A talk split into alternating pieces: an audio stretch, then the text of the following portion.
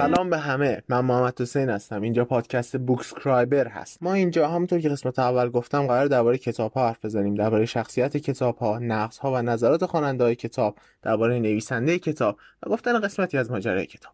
امیدوارم حسابی حسابی لذت ببریم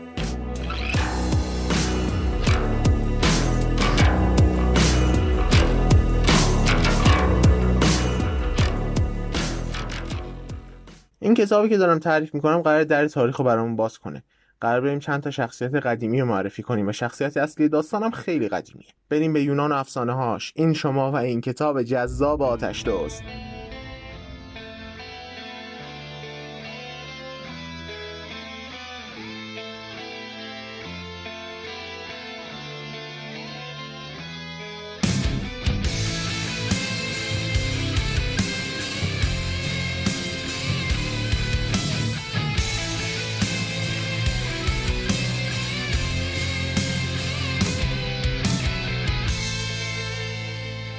آشنایی من با این کتاب بعد از یه ماجرای استثنایی بود و روز تولدم فکر نمی‌کردم بعد این کتاب کتاب مثل هری پاتر باشه که بتونه منو عاشق خودش بکنه و منو مجبور کنه که به خودم بگم بذار یه فصل دیگه بخونم یه فصل دیگه. این کتاب روز تولدم هدیه گرفتم. حالا بریم سراغ شناسنامه کتاب. این کتاب رو انتشارات افق چاپش کرده و دو مترجم حسین و نوشین البند اینو ترجمه کردن. و نویسنده این کتاب های تری دیری امیدوارم تلفظش رو درست گفته باشم نوشتن. این نویسنده آثار کودکان بریتانیا با بیش از 200 تا کتابه و کتاب های نویسنده بیش از 25 میلیون نسخه منتشر شده و بیش از 40 زبان هم ترجمه شده.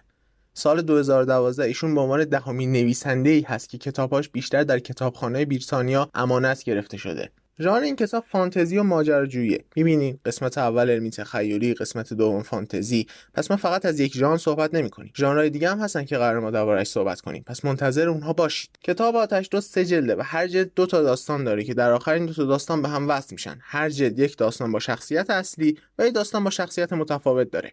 این یه ویژگی کتابه. بقیه ویژگی ها رو هم در ادامه خواهم گفت. این مجموعه توی جلد اول یه ماجرای خیلی خیلی جذاب داره که من قرار الان اونو براتون تعریف کنم. اما قبلش باید بگم که کلی شخصیت از داخل این داستان که اینجا توضیح درباره اینا میدم چون ممکنه کم گیج بشین. اگر وسط داستان نفهمیدین این کیه اون کیه اشکال نداره. اصلا نگران نشین. بزنین عقب و پادکست رو گوش کنین. اصلا چند بار این پادکست رو گوش کنین؟ ثوابم داره. حالا بریم گوش کنیم. کی کیه و کی چیه؟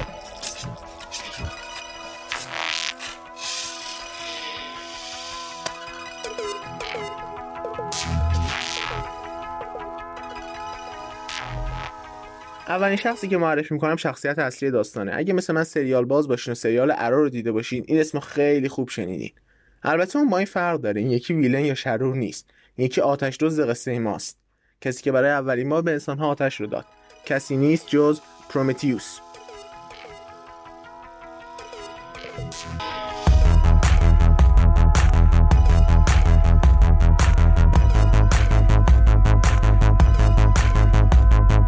پرومتیوس تایتانه. تایتان یه جور نیمه خدا یعنی نصفش خداست و نصفش انسانه. و خب آتش رو از خدایان میدازه و با آدم ها میده. و خدای خدایگان تصمیم می‌گیره اونو تنبیه بکنه که چرا بی اجازه آتش رو داده به انسان ها و اونو می‌برن کوه قفقاز اونو زنجیر می‌کنن و هر روز به عقابی میگن بیا تا قلبش از بدنش بیرون بکشه. البته این جگر دوباره ترمیم میشه و هر روز این اتفاق میفته و پایانی هم نداره.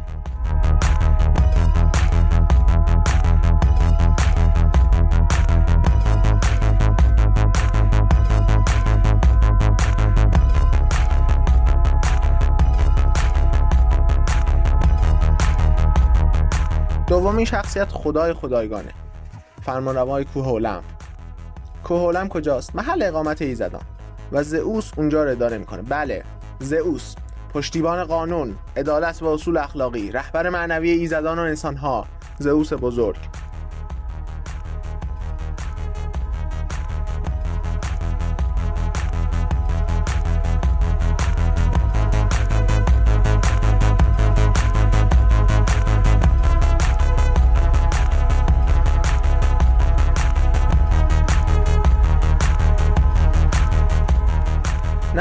که به داستان ما مربوط میشه ایزد خشمی و انتقام جوه.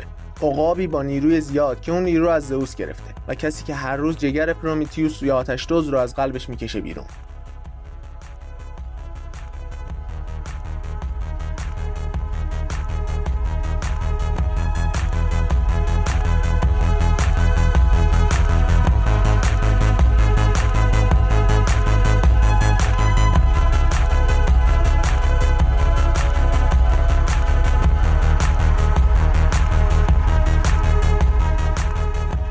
سراغ ماجرا ببینیم جیما اموش کیان چیکارن اما نه نه نه. زوده هنوز. قبلش ببینیم پرومتیوس داره چی می‌کشه. بله داره آماده میشه که دوباره کشته بشه. بریم اول سراغ اون بعد میام میگم بقیه داستانو. انقدر عجله نداشته باشید. پرنده نوک خمیدهش را بلند کرد. بالهای کمانیش را تا نیمه بست و به سوی تخت سنگ غولاسا پایین رفت. روی تخت سنگ مردی دراز کشیده بود. پرنده در حالی که برای توقف کامل روی تخت سنگ سر می‌خورد می‌گفت آخ! مرد سوخته از وزش باد و سرخ از تابش خورشید همچنان در جایش دراز کشیده بود. پرنده با صدای قارقار مانندی گفت پس از این همه سال هنوز یاد نگرفتم درست و حسابی فرود بیایم. زنجیرهای ظریفی در صخره‌ها فرو رفته و دور مچها و قوزک‌های مرد پیچیده بودند. رشته‌های نازک اما ناگسستنی پرنده پرهای قهوه‌ای و طلاییاش را تکان داد و چشمان سیاهش غور گرفتند. زیر لب گفت صبح بخیر پرومتیوس. امیدوارم خوب خوابیده باشی. مرد لبخندی زد. او که چهره زیبایی چون چهره ایزدان داشت گفت خیلی خوب خوابیدم. پرنده چشمکی زد و با لحنی مشکوک گفت سر حال به نظر میایی؟ مرد فریاد زد. من خوب خوابیدم و خوابهای خوشیم دیدم. خواب آزادی رو دیدم. پرنده غرغر کرد.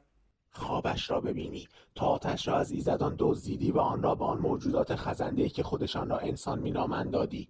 تا آن را کش رفتی. آن را لای نی مخفی کردی. تو چیزی کمتر از راهزنها نداری. انسانها دنیای ما را به آتش می‌کشند و همه ما را با دودان خفه می‌کنند. برای تو مرگ هم کم است ای آتش دزد. پرومتیوس دوباره لبخند زد. ولی من تنبیه بدتر از مرگ رو تحمل می‌کنم نه؟ اموزادم زئوس اینجا در برف و آفتاب در باد و باران مرا به زنجیر کشیده است تا همیشه زجر بکشم اما نمیرم. زبانی درشت و خاکستری از کنار نوک هولناک پرنده بیرون افتاد. او گفت از آن هم بدتر پرومتیوس از آن هم بدتر. تو مرا داری ایزد انتقام انتقام گیرنده بزرگ ایزدان. پرومتیوس آماده ای؟ پرومتیوس چون کودکی چشمانش را گشود و گفت نمی‌دونم. ایزد انتقام. اکنون دیویست سال است که هر روز چه کار می‌کنی؟ هر روز نوکت را در پهلوی من فرو می‌بری و جگرم را بیرون می‌کشی. تو دویست سال است که هر روز مرا می‌کشی. اما من هر شب دوباره زنده می‌شوم تا بامداد روز بعد باز هم شکنجه شوم. پرنده غرغر کرد. من نوک نمی‌زنم. از هم میدرم. پرومتیوس سرش را تکان داد و گفت از نظر من که مثل نوک زدن است. ایزد انتقام که خشمگین بود گفت من جگرت را بیرون نمی‌کشم. من آن را پاره پاره می کنم و از بدنت بیرون میآورم. مرد شانه هایش را بالا انداخت و زنجیرهایش روی تخت سنگ به صدا درآمدند. برای من که به بیرون کشیدن شباهت دارد. همچنان که پرنده چنگالهایش را از خشم روی تخت سنگ می‌کشید فریاد زد.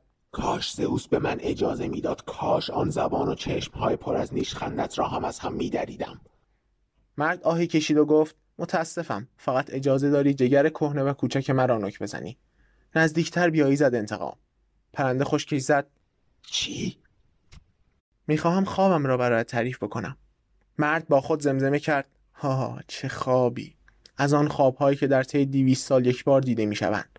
پرنده نزدیکتر شد و همچنان که نوکش را به صخره سرد می‌کشید تا تیزتر شود گفت سرت را بلند کن پرومتیوس. به در نگاه کن. امروز صبح پوی دود داشت خفهم می کرد دود همان آتشی که تو به آن جانوران به آن آدمهای بیچاره دادی. امروز جگر تو از هر چیزی خوشمزه تر است. پرنده خود را به پهلوی مرد رسان ناگهان دست پرومتیوس از میان زنجیرها رها شد و گردن او را محکم چسبیدند. پرنده وحشت زده جیغی کشید. چشمان سیاهش از حدقه درآمدند و بدنش به تقلا افتاد. اما هرچه بدنش را بیشتر پیچ و تاب می‌داد گردنش بیشتر درد می‌گرفت. مرد که صدایش نرم و دستش سفت بود گفت من همه خوابم را برای تعریف نکردم. در خواب دوستم هرکول به کوه آمد. او قوی ترین موجود جهان است. از من هم قوی تر هرکول کیه؟ هرکول پسر زئوسه و هنرش زور زیاد و حیرت انگیزشه. پرومتیوس آهی کشید و آن گردن پر از پر را کمی بیشتر فشار داد. بعد ادامه داد هرکول قوی تر از توه. زنجیرهای مرا همچون برگ علف با حرکتی خورد کرد. درست همانطور که حالا من دارم گردن تو را خورد می‌کنم. پرنده همچنان که تقلا می‌کرد گفت ولی تو گفتی که خواب دیدی. پرومتیوس آهی کشید و گفت تو روح گفتم. من هنوزم دوستانی دارم و گردن پرنده را دوباره فشار داد. دوستان خوبی که فکر می‌کنن منصفانه با من رفتار نشده. دوستانی که شب پیش هرکول را فرستادند تا مرا آزاد کنند گفتی خواب دیدی؟ خواهم به واقعیت پیوست. زئوس هرگز اجازه نخواهد داد. هر جای این دنیا هم که پنهان شوی پیدایت خواهد کرد. تئوس آره از این به بعد تئوس صداش می‌کنم آخه اسمش خیلی طولانیه. تئوس شانهاش را بالا انداخت. زنجیرهای شکسته را به کناری پرتاب کرد و زیر لب گفت شاید در این دنیا پنهان نشوم. و همچنان که مشتش را فشار داد صدای خرد شدن استخوانها و آهای کوتاهی بلند شد و پرنده غولاسات در دستهای مرد وارفت. مرد پرنده را از سر نفرت به کناری انداخت. نوک خمیده و چنگالهای کج و پرنده پس از برخورد با صخره سرد تلق تلق صدا کرد.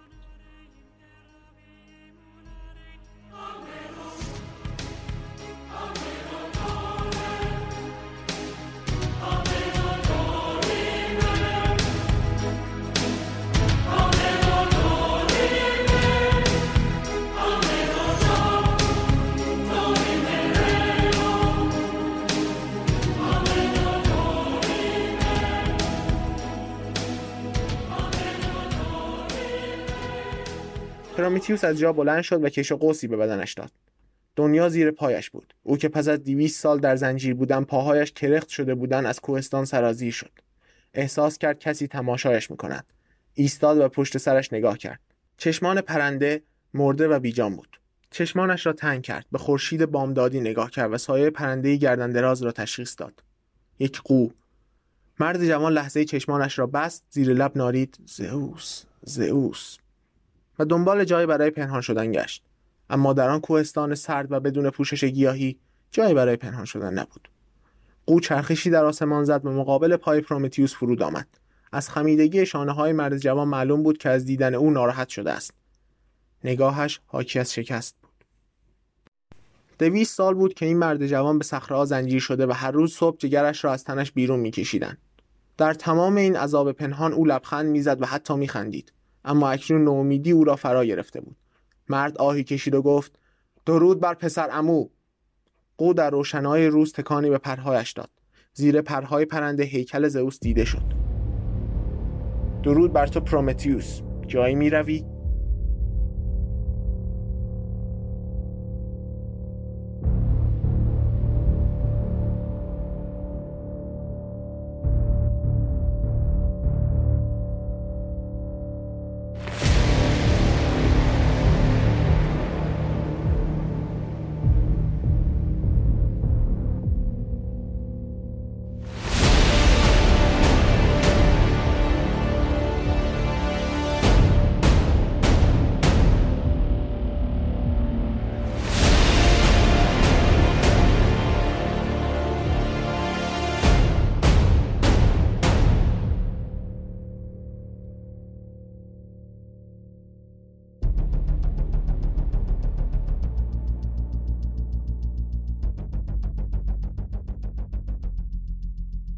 مکالمه رو تونتون میگم چون طولانیه اما وقتمون کمه.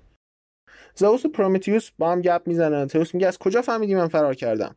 زئوس سرش تکان داد گفت تئوس عزیز. آره ایده ای که ما گفتیم به این بگیم تئوس از همین آیه زئوس اومد و ما ازش متشکریم از همینجا تو نمی‌دونی اما وقتی انتقام جو آن ایزد خشم را کشتی پیش از مرگ ردی از خود باقی گذاشت. او جرقه ای به آسمان فرستاد تا به من خبر دهد که مرده است. ما ایزدان ممکن است بمیریم. اما همیشه با جرقه نورانی خاموش می‌شویم. اینو می‌دونستی؟ پرومتیوس سرش را تکان داد و گفت من یک تایتان نیمه ایزد هستم. شاید این نیرو را ندارم. ایزد ایزدان برایش توضیح داد اما پسرمو تو هم داری. هر روز صبح که میمیری جرقه نورانی از خود رها می‌کنی. من از بالای کوهولم می‌بینم. تئوس حیرت زده صورتش را بالا گرفت. امروز صبح وقتی ایزد خشم مرد توی که از آن جرقه ها را دیدی. از کجا دانستی که این جرقه مال من نیست؟ چهره زئوس زیبا و درخشان بود. به درخشانی خورشید و چنان بزرگ که گویی تمام دید پرومتیوس را گرفته بود.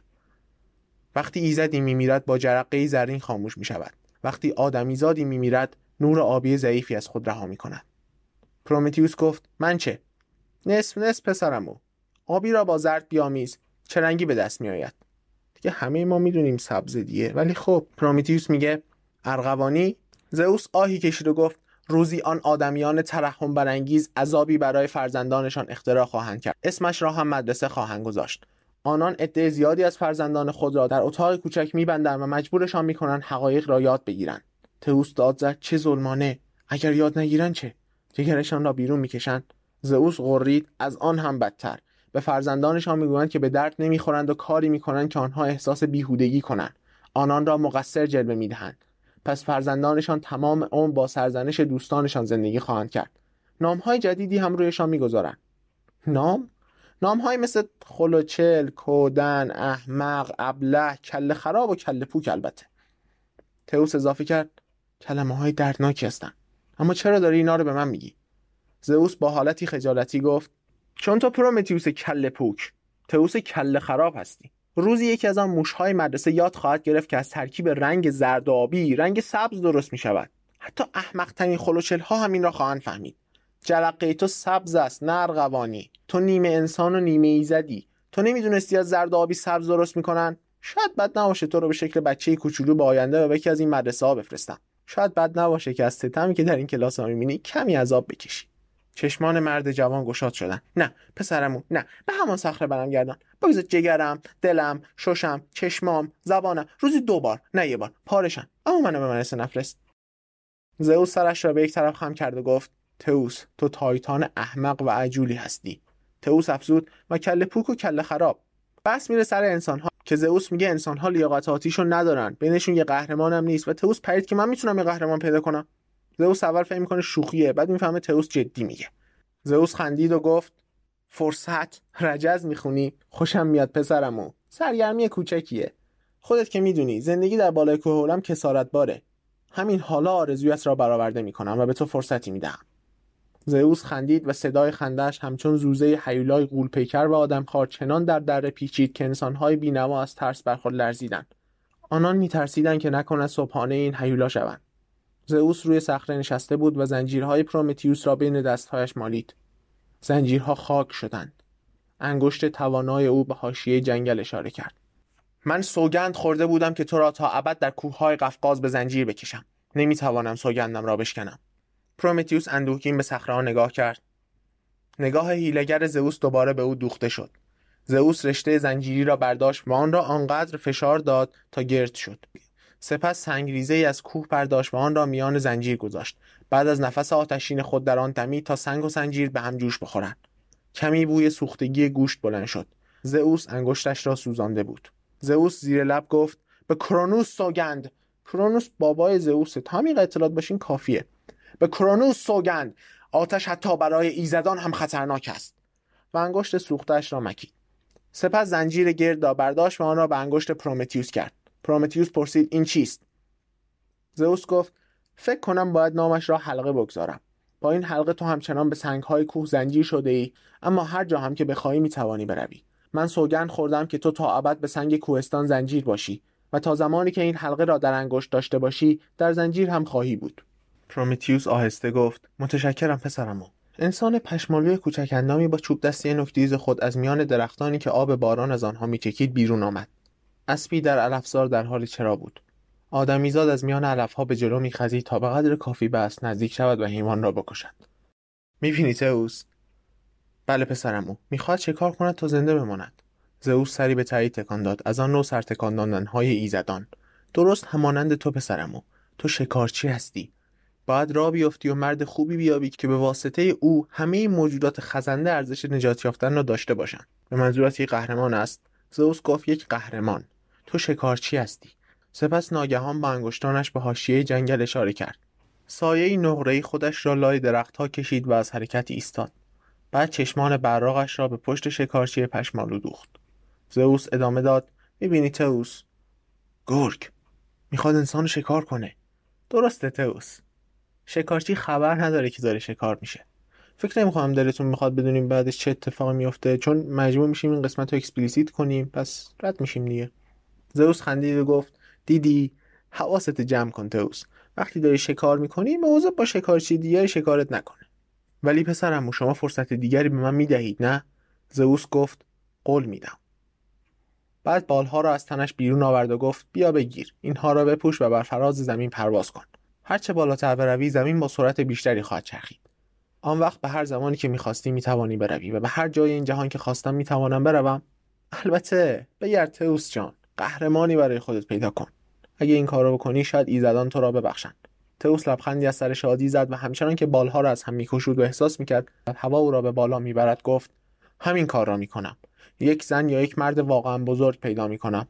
یک قهرمان واقعی. پرومتیوس به آسمان رفت. زئوس به ناچار فریاد کشید پیش از رفتن یادت باشد سه چیز را فراموش نکنی. پرومتیوس داشت اوج می‌گرفت. شرطها را پرسید. اول اینکه من نمی‌توانم ایزد خشم را از کار برکنار کنم. هر جا بروی او هم برای گرفتن انتقام دنبالت خواهد آمد. هر طور که شکار می‌کنی شکار هم خواهی شد و بار دیگر ممکن است نابود شوی. تو باید تا ابد از دست این انتقامگیر فرار کنی مگر آنکه اول یک قهرمان پیدا کنی. زئوس رشته دیگری از زنجیر را برداشت و همچنان که آن را میان انگشتانش پودر می‌کرد گفت ایزد خشم تو را پودر می‌کند و به دست باد میسپارد. آن وقت به آن وقت به غبار ستارگان کهنسال باز میگردی و برای همیشه میمیری. پرومتیوس به پایین به پسر امویش که در آن تکه زمین خاکستری و سبز آبی و قهوه‌ای مرتب کوچک و کوچکتر می‌شد نگاه کرد و صدا زد. ایزد خشم مرده. زئوس سرش را تکان داد و گفت تو هم دیروز مرده بودی اما به زندگی بازگشتی. پرومتیوس به محلی که پرنده بزرگ افتاده بود نگاه کرد و فکر کرد پرهای طلای پرنده تکانی خوردن. شاید باد آنها را تکان می‌داد. اما بعد کمی بعد به زحمت گردن شکستش را چرخاند و انگار لای چشم شرارتبارش را کمی باز کرد. پرومتیوس کمی پایین آمد و صدای ترق تروغی را شنید که فقط یک چیز را می‌گفت انتقام. پرومتیوس پرسید پسرمو دومی چه بود؟ زئوس به طرف بالا صدا زد. نباید کلک بزنی. باید مثل انسانها رفتار کنی. هرگز هم نباید از قدرت ایزدی خود استفاده کنی. یعنی نباید بمیری و زنده بشی. چون اگر بمیری جرقه سبزت میره آسمون و لو میری و بعد ایزد خشم میاد و فاتحت خونده است. می‌دونم اینو زئوس نگفت ولی خیلی طولانی بود این قسمت. الان من تونتون گفتم که بگم چه خبره. مرد جوان فریاد کشید. فهمیدم. و بعد او را بالاتر برد. اما با صدا زد. سومی چه بود؟ زئوس حراسان سرش را بالا گرفت و گفت پیش از رفتن مرا به خانم به کوه اولم برسان. از راه رفتن بدم میاد. از این کار با تمام وجود بدم میاد.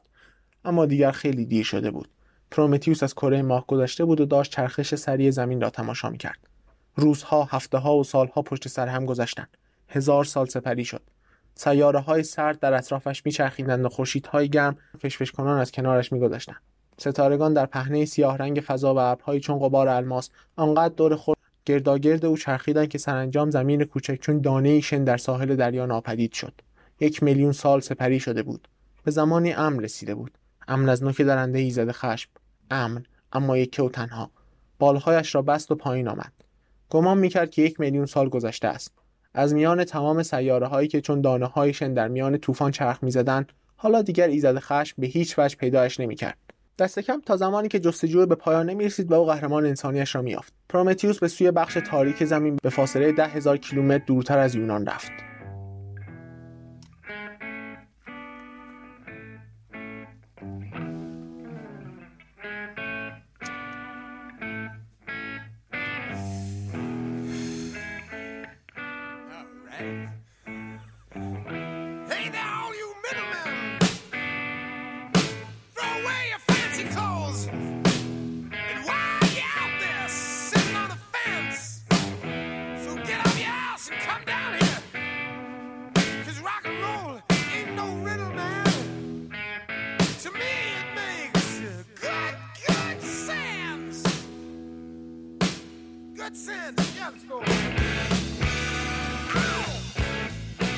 آره با زئوس و تئوس و ایزد خشم الان آشنا شدیم. قبل اینکه بریم سراغ ماجرای بعدی امیدوارم خسته نشده باشین. بیایم ببینیم مترجم این داستان کیه.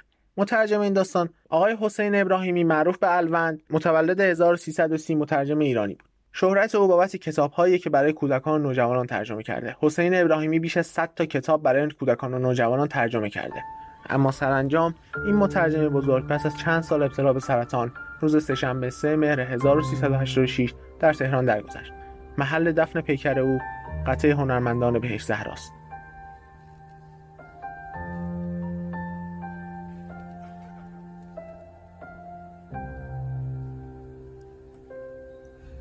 سال 88 جلد سوم و آخر این کتاب با عنوان آتش دو تسلیم نمی شود رو خانم نوشین ابراهیمی نوشتم. من گشتم ارتباطی بین ایشون و آقای حسین ابراهیمی نتونستم پیدا کنم. درباره نویسنده توضیح کوتاهی گفتم. حالا میام یکم روش دقیق تر میشم. دیری گفته بودم دیگه تو انگلستان متولد شده. حالا چه شهری؟ ساندرلند انگلستان. پدرش یه قصاب توی منطقه فقیرنشین شهر بود و مادرش هم مدیر یک مغازه پوشاک بود. دیری به مدرسه کرامر ماوس ایشالله که درست گفتم رفته و از تجربه مدرسه خود به ویژه از شیوه تدریسی که دریافت می‌کرد به شدت متنفر بوده. یعنی حالش به هم میخورده. از تعریف هم که راجع به مدرسه توی مکالمه پرومتیوس با زئوس شنیدیم. او در بیشتر دوران کودکی خود به عنوان پسر قصاب کار می‌کرده و در سن 18 سالگی به عنوان کارآموز مدیریت به هیئت مدیره برق پیوسته و بعدش هم میره تئاتر و بعدش هم به عنوان معلم در کالج آموزش و پرورش ساندرلند واجد شرایط میشه و به تدریس نمایش می‌پردازه و این سری اتفاقات دیگه میفته که در این مقال نمیگنجه فقط بدون شروع می‌کنه به نوشتن و بقیه‌اش هم بالا گفتم یه جایزه می‌گیره و گفته بودم قسمت قبل که یه سایت هست نظرات رو درباره کتاب می‌ذاره. می‌خوام بازم برم سراغ اون سایت خوب باحال. سایت خوب گودریت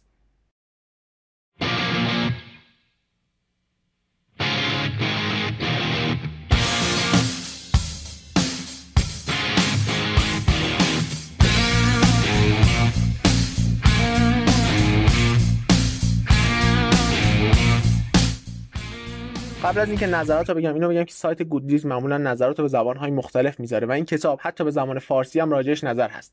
پس نیازی نیست حتما شما زبان بلد باشین تا اونجا نظر بدین یا نظر بگیرین.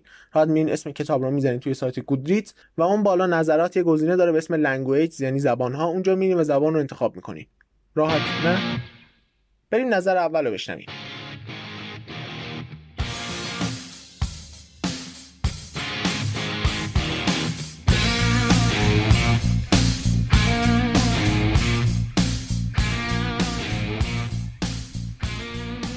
این کتاب بسیار جالب بود زیرا ترکیبی از داستان و غیر داستان بود.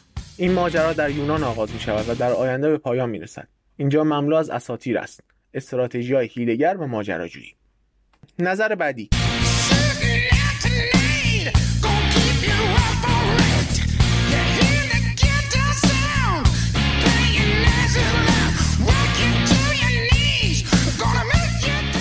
پرومتیوس با زئوس معامله کرده. اون زمان محدودی برای پیدا کردن قهرمان انسانی شایسته خواهد داشت و به او ثابت کنه که انسانها شایسته هدیه آتش هستند. از کتاب لذت بردم اما کتاب مورد علاقه من نبود. به طور معمول پرومتیوس هیرگر توصیف می شود اما در این کتاب او متواضع و سخاوتمند است. همچنین شامل اساطیر و خدایان یونانی زیادی است. شخصیت پردازی شخصیت ها به خوبی توسعه یافته واقعا ساده و پایان ناگهانی داره. اگر می‌خواهید داستان خوب با اسطوره شناسی داشته باشید سری Lightning Thief یعنی دزد رد و برق جایگزین بهتریه. نظر سوم و آخر. من اولا توسط داستانهای وحشتناک تری دیری بزرگ شدم. بنابراین نمی‌تونم بگم عاشق این رمان شیوه نگارشش نباشم. با این حال ای کاش این کتاب تو نوجوانی میخوندم. اون وقت خیلی سرگرم کننده تر می‌شد. نیازی بگم این نظرات نظرات من نیستن و من با همشون موافق نیستم. فقط random انتخاب شدم و ترجمه شدم. حالا بریم سراغ ماجرا. ماجرایی که جیم و ادوارد عزیز میان وسط. قبلش توضیح کوتاه میدم بعد دقیقا میپرم وسط ماجرا. اول بگم جیم و عمو ادوارد کیان. جیم معروف به جیم کوچولی پسر یتیمی که به تئوس کمک می‌کنه و اون راوی این داستان مام هست. اما ادوارد یه پیرمرد چاق و خلافکاره که جیمو در 6 سالگی از یتیمخانه به فرزندی قبول کرده. من سعی کردم این مکالمه رو دقیق و کامل بذارم چون هم بامزه است هم جذابه. پس اگر فکر کنید نه از روی کتاب نخون ماجرا خلاصه تعریف کن بهم کامنت ها بگین. حتما بهتر می‌کنم کار خودم. اینم بگم دی آخریش. اما ادوارد و پرومتیوس به هم رسیدن و دارن توی دوزی نقش اما ادوارد به هم کمک می‌کنن و اینها در حال ورود به یک خانه که برای آقای ماکلتریف هست که یک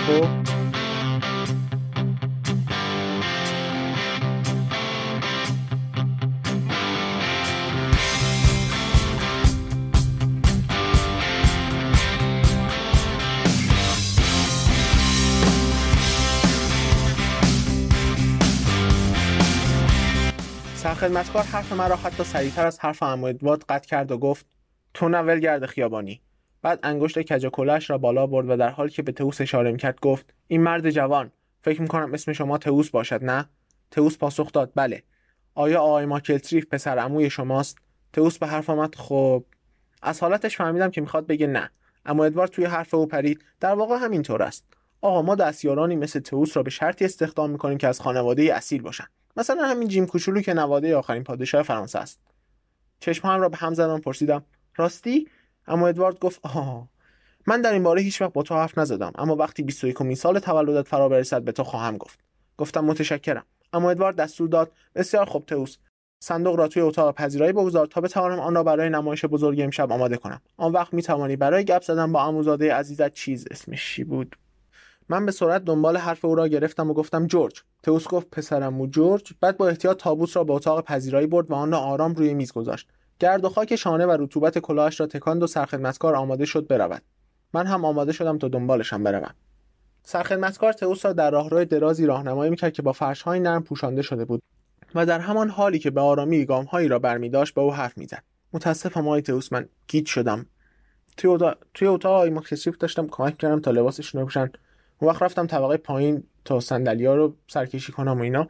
توس گفت خب همچنان که از جلوی کتابخونه رد می شدم آقای ماکسیف مرا به داخل صدا زدن. خب سرخدمتکار متعرض امضا کرد. خب من چند لحظه پیش تو طبقه بالا آقای ماکسیف رو ترک کرده بودم. چطور ممکنه تو کتابخونه باشه؟ من از سر شیطنت گفتم نگران نباشید. احتمالا عقلتون رو از دست دادید.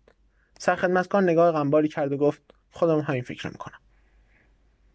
سرخدمتکار به در سنگین کتابخانه که از چوب بلوط بود رسید و پیش از گشودن آن در زد. توی اتاق تاریک فقط یک شم میسوخت. صدای مردی که ما کلتریف بود توی اتاق پیچید. داخل شو. داخل شو. تئوس داخل کتابخانه شد. سرخدمتکار چرخید تا در را بمندد. بی سر و صدا از پشت سرش به اتاق تاریک سر خوردم. در بسته شد و من در سایه پرده فرو رفتم که نه تئوس مرا می‌دید و نه ماکلتریفت با این همه دو مرد چنان به یکدیگر خیره شده بودند که توجهی به پسرکی مردنی مثل من نداشتند. ماکلتریف شبیه تابلو نقاشی بود اما انگار بدنش پیچ و تاب برمی داشت و شباهتی به تصویر آدمهای چاق و پولداری که دیده بودم نداشت. بیشتر به روح شبه یا وهم شبیه بود. شایدم ایزدی خود را به شکل ماکلتریف درآورده بود. مرد گفت داخل شو پسرم و تئوس. تئوس آهی کشید و گفت زئوس تو اینجا چه کار می‌کنی؟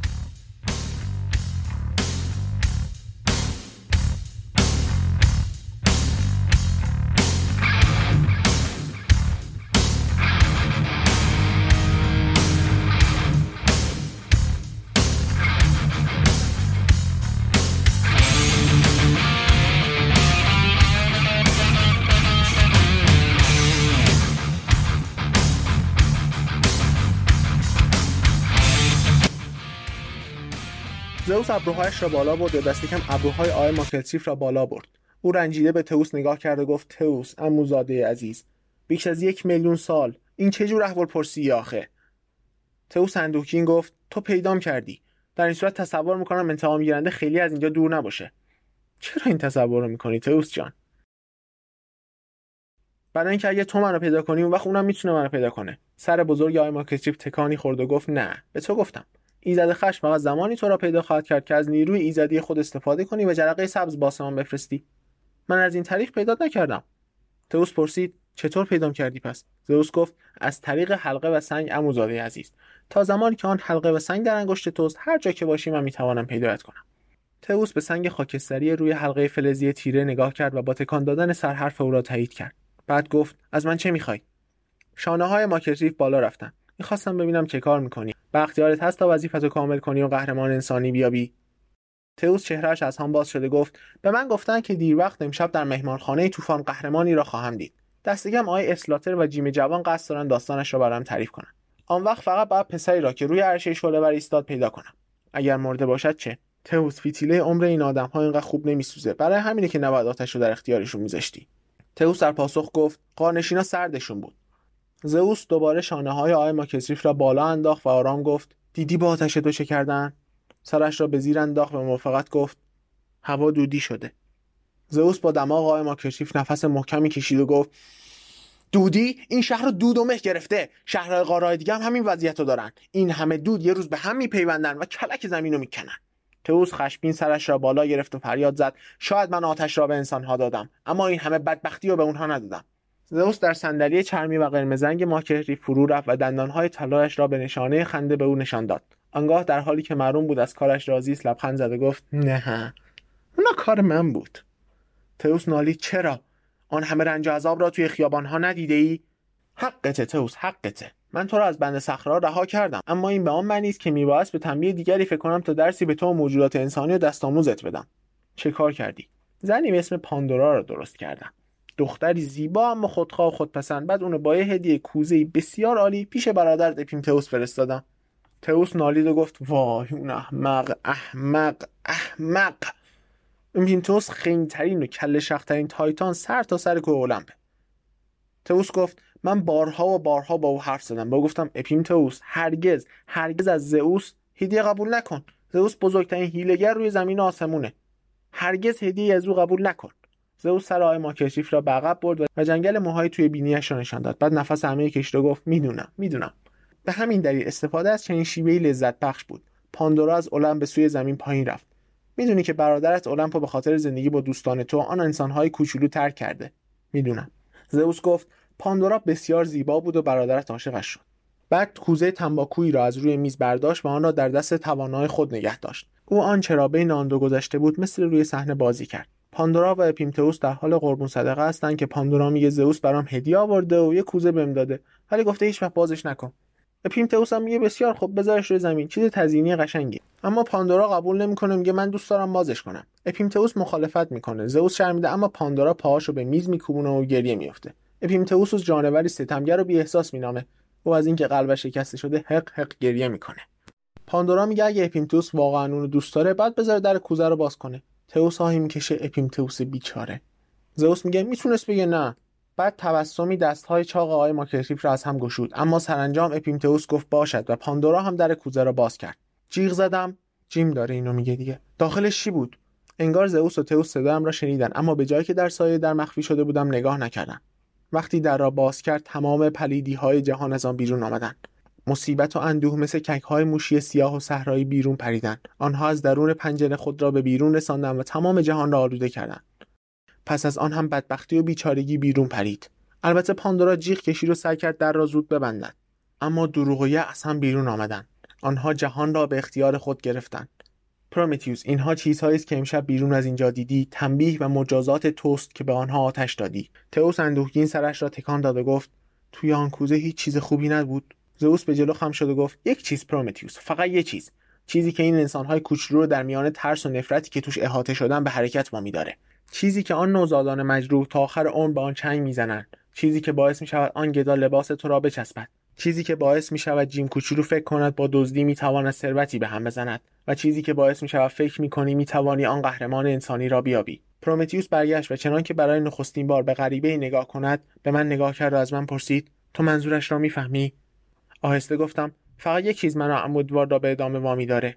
آن چیز چیست؟ امید امیدی بی انتها.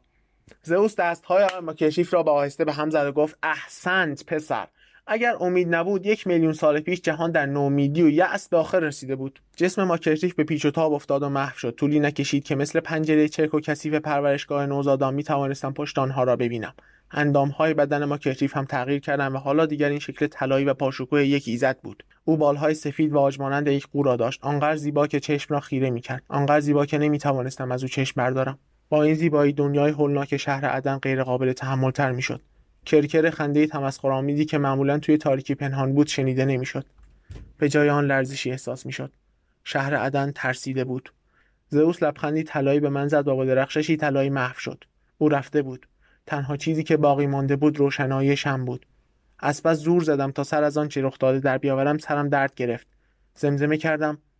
تئوس تو کی هستی؟ تئوس به سرعت به حرف آمد. او برایم از ماجرای زندانی شدنش در رشته کوه قفقا و از فراز و پرواز به شهر عدن حرف زد. بعد پرسید بنابراین جیم می‌بینی؟ من باید قهرمانی پیدا کنم. اگر این مبارزه را من از زئوس ببرم آن وقت شاید بعضی از بدبختی های پاندورا دست زمین بردارن. فکر می‌کنی از پسش برمیام سرم را تکان دادم گفتم باید امیدوار باشی.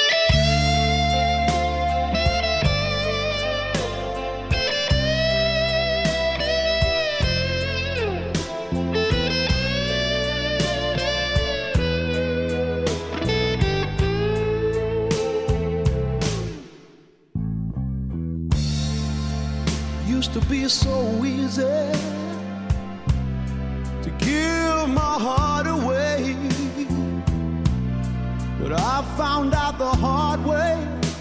There's a price you have to pay. خب دیدید چقدر بال بود؟ حالا برای اینکه هیجانی که کسب کردید رو کم کنم یه نظر رو از این فرد ایرانی که پیداش کردم براتون می‌ذارم. این نظر کامل و جذاب رو هم بشنویم. مجموعه دوست داشتنیه. در عین اینکه بخش‌های طنز و پانویس‌های بامزه‌ای داره خود داستانش در موقعیت‌های مختلفی کاملا جدی میشه و می‌تونه احساس خ... و می‌تونه احساسات خواننده رو هم کاملا درگیر کنه که من واقعا اینو دوست داشتم. شخصیت پردازیش به نظر من قویه و می‌تونه کاری کنه که در واسط همون کتاب اول هم شخصیت‌هایی باشن که من خواننده به اینکه چی سرشون میاد یا قراره چیکار کنه اهمیت بدم یا برای اتفاقاتی که میفته خوشحال یا ناراحت بشم. از توصیفی که از خدایان یونان و قدرت‌هاشون داشت و خوندن درباره شخصیت‌هایی که به هر کدومشون داده بود و مخصوصا از شخصیت خود پرومتیوس واقعا لذت بردم و فکر می‌کنم ویژگی منحصر به فرد این مجموعه همین شخصیت‌ها بودن و مخصوصا نقص‌هایی که هر کدومشون داشتن. پایانش هم جدا پایانی بود که اگر حتی از قبل حدس زده می‌شد باز هم جذاب بود. کلیشه‌ای نبود و با تصور خواننده کاملا متفاوت بود. من فکر کنم 17 سالگی خوندمش اما به دلیل وجود همین ویژگی فکر می‌کنم در سن بالاتر هم خوندنش خالی از لطف نخواهد بود. این کتاب کلی ویژگی داره. اولیش رو اگه مثلا طرفدار شخصیت های comic book ی مخصوصا ددپول یا فیلم Fight Club باشین می‌تونین بفهمین چیه. شکستن دیوار چهارم. شکستن دیوار چهارم یعنی شخصیت داستان یا فیلم بیاد با مخاطبش حرف بزنه و این کتاب اول حرف این کار انجام میده. مثالش هم قبل مکالمه تئوس با زئوس توی اتاق. همین ماجرا قبل که جیم میگه باید به یاد بیاورید که در این صحنه من واقعا نمی‌دانستم تئوس و زئوس کی هستن. اما خب حالا می‌دانم. سعی می‌کنم آنچه را که مثل مگسی روی دیوار دیده و شنیدم برایتان گزارش کنم. نویسنده از اول کتاب با شما حرف می‌زنه و بعضی از اوقات تو پاورقی ها بهمون میگه که خیلی آزاردهنده شده است که نویسنده درست وقت هیجانی شدن داستان درست از نوشتن آن دست بردارد. هیجانی شدن داستان باعث می شود به جان که شما برق را خاموش کنید و بخوابید به خواندن آن ادامه دهید. نویسنده حق چنین کاری را ندارند اما این کار را می‌کنند. و من همچون می‌خواهم نویسنده و من همچون می‌خواهم نویسنده شوم این کار را می‌کنم. هر چقدر هم دلتان می‌خواد گله کنید. این قصه قصه من است و من همان را همانطوری تعریف می‌کنم که یک نویسنده تعریف می‌کند. متاسفم. اصلا چرا این حرفا رو به شما می‌زنم؟ هیچم متاسف نیستم. می‌بینین؟ یعنی یه جور داره هم آموزش میده هم با ما ارتباط برقرار می‌کنه. عده زیادی توی سایت گودریز و جاهای دیگه از این کار خوششون نمیاد. عده هم میگن تا وقتی پرسی جکسون هست این هیچه. اما من حرفشون رو قبول ندارم. نمیگم پرسی جکسون بده اما این کتاب کتاب خوب با شخصیت پردازی جالبه. پیشش شخصیتی هم دارد. ای کسانی که پادکست بوکسکرایبر رو گوش میدین ازتون ممنونم که تا اینجا همراه ما بودین. صفحه مجازی ما رو از توضیحات بریم ببینین و ما رو دنبال کنین. یادتون نره کامنت بذارین و نظرتون هم بگین. اگه کتاب خوندیم به کتاب چطور بود. اصلا نظرتون رو کامل بذارین ما همون رو نشمیدیم و بقیه هم میگیم نظرتون در آخر میگم کتاب بخونین شاد باشین و زندگیتون رو خیلی خیلی دوست داشته باشین. در آخر آخر قبل پایان مخفی هم بگم که ماجرای اصلی پرومتر رو چون نویسنده آتش دوز یکم اینو تغییر داده داستانو. بله شما می‌تونید ماجرای اصلی پرومتر رو از پادکست ساگا تو اپیزود دومشون کامل بشنوین. خیلی خوبم از کارشون واقعا پیشنهاد می‌کنم کاراشون رو گوش کنید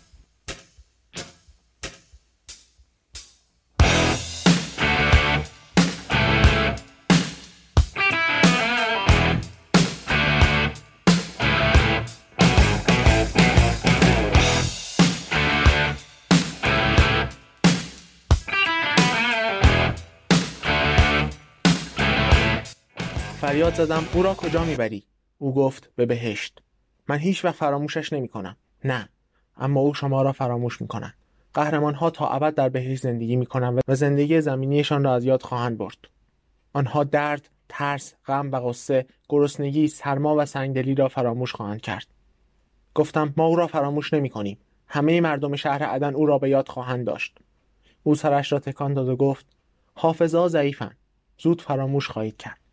آن وقت بود که متوجه شدم چه کار باید بکنم. من باید داستانش را می نوشتم اگر 20 سال هم طول می کشید باید این کتاب را می نوشتم کتاب افسانه ها به ما یاد داده بود که چطور با خطر حیوله ها روبرو شویم. حالا من باید کتابی می نوشتم تا چیزی را که از ماجراجویی هایم یاد گرفته بودم به مردم دنیا بگویم. کتابی که بگوید همیشه امیدی هست. کتابی که نشان بدهد در درون هر کدام از ما قهرمانی زندگی می کند حتی در درون پسرکی مثل من یا دخترک ضعیفی مثل آلیس. یک کتاب مثل این. من برای آخرین بار به او گفتم خدا حافظ بهترین دوست من.